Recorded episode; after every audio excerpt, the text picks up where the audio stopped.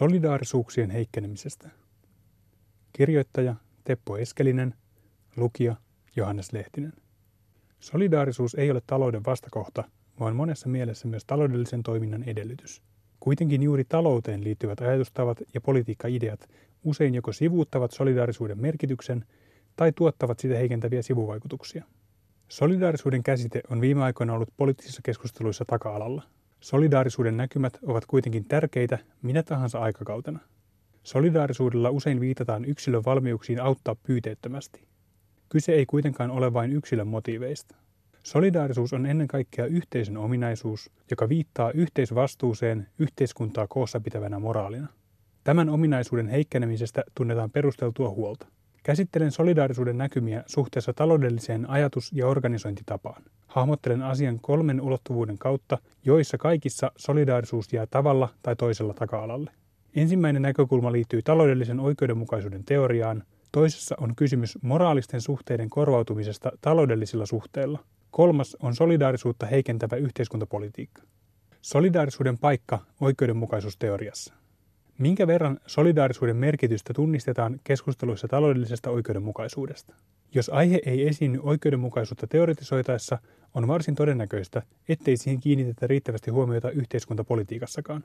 Jollain tasolla taloudellisen oikeudenmukaisuuden teoretisoinneissa tunnistetaan solidaarisuuden rooli muun toiminnan edellytyksenä. Esimerkiksi Arto Laitisen ja Anne Birgitta Pessin muotoilun mukaan yhteisvastuun ajatus sisältää ajatuksen siitä, että riittävä sisäinen solidaarisuus on yleinen etu.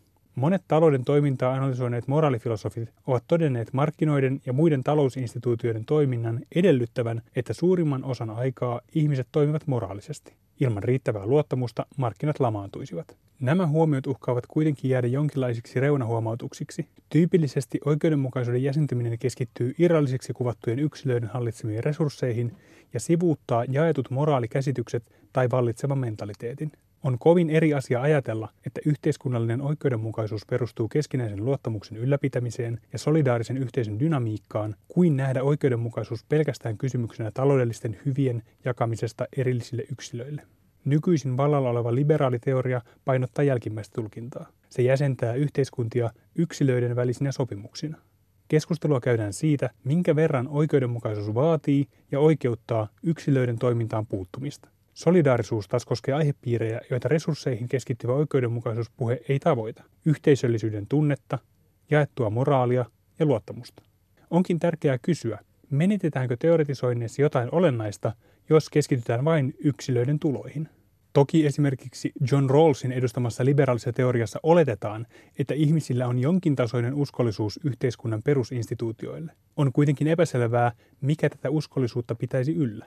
Jos ihmiset orientoituvat henkilökohtaisten päämääriensä mukaan, pitäen yhteistoimintaa vain välttämättömänä pahana, ei näillä samoilla ihmisillä ole välttämättä myöskään motivaatiota ylläpitää oikeudenmukaisuutta lisääviä rakenteita. Oikeudenmukaisuutta on vaikea käsitellä uskottavasti niin, että sivuutetaan kokonaan vallitseva moraalinen motivaatioperusta.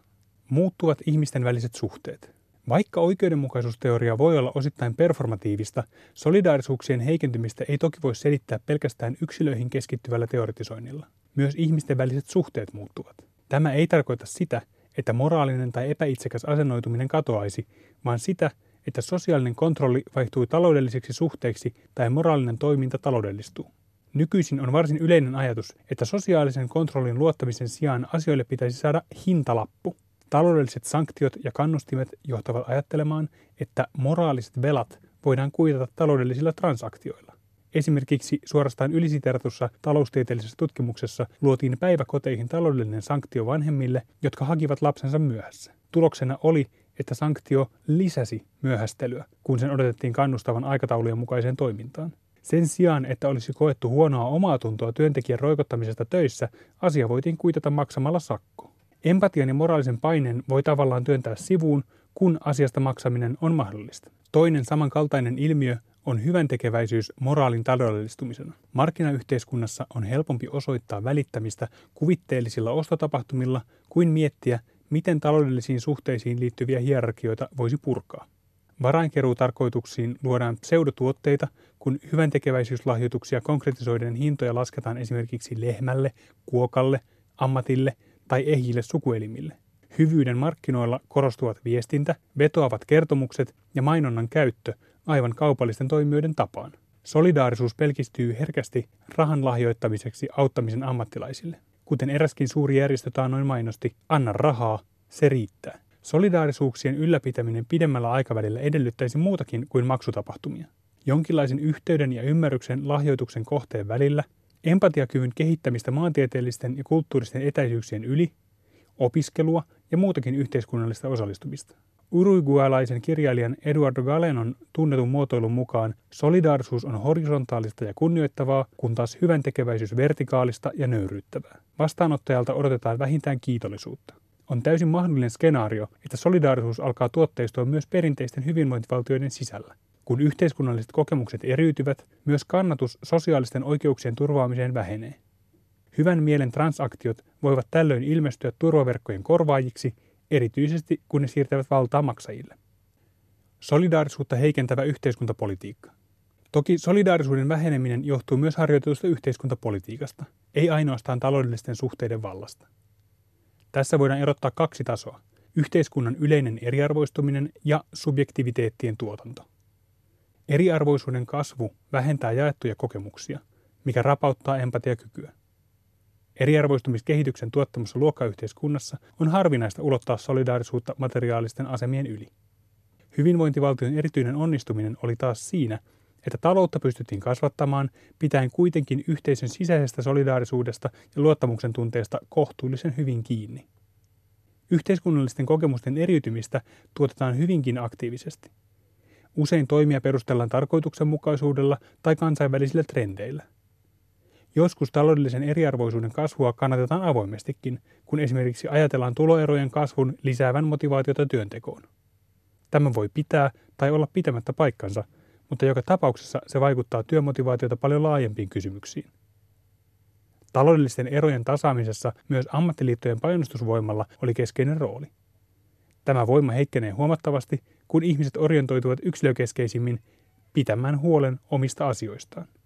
Sen lisäksi, että viimeaikainen politiikka on ollut yleisesti ottaen yhteiskunnallisia kokemuksia eriyttävää ja polarisoivaa, tietoisella politiikalla myös luodaan vähemmän solidaarisia subjektiviteetteja.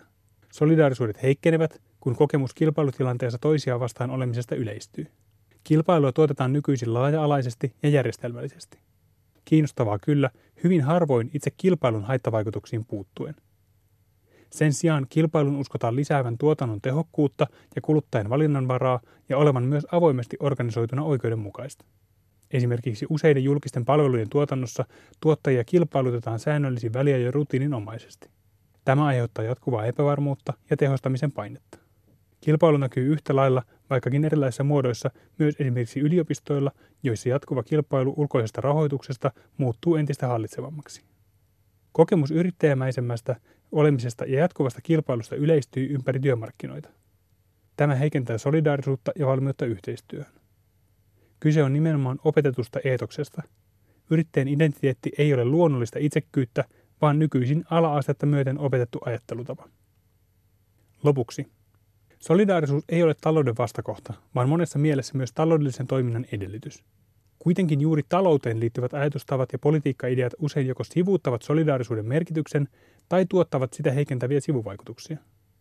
Yhteiskuntapolitiikkaa suunniteltaessa ja arvioitaessa tulisikin ottaa laajemmin huomioon yhteiskunnan kyky ylläpitää solidaarisuutta.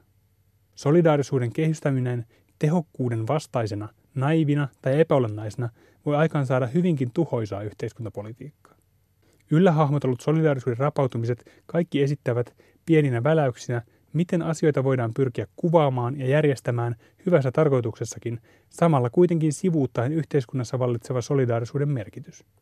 Esimerkiksi kilpailun lisäämisen yhteydessä voidaan korostaa reilua kilpailua tai mahdollisuuksien tasa-arvoa ja silti tuottaa hyvin ongelmallisia käytäntöjä.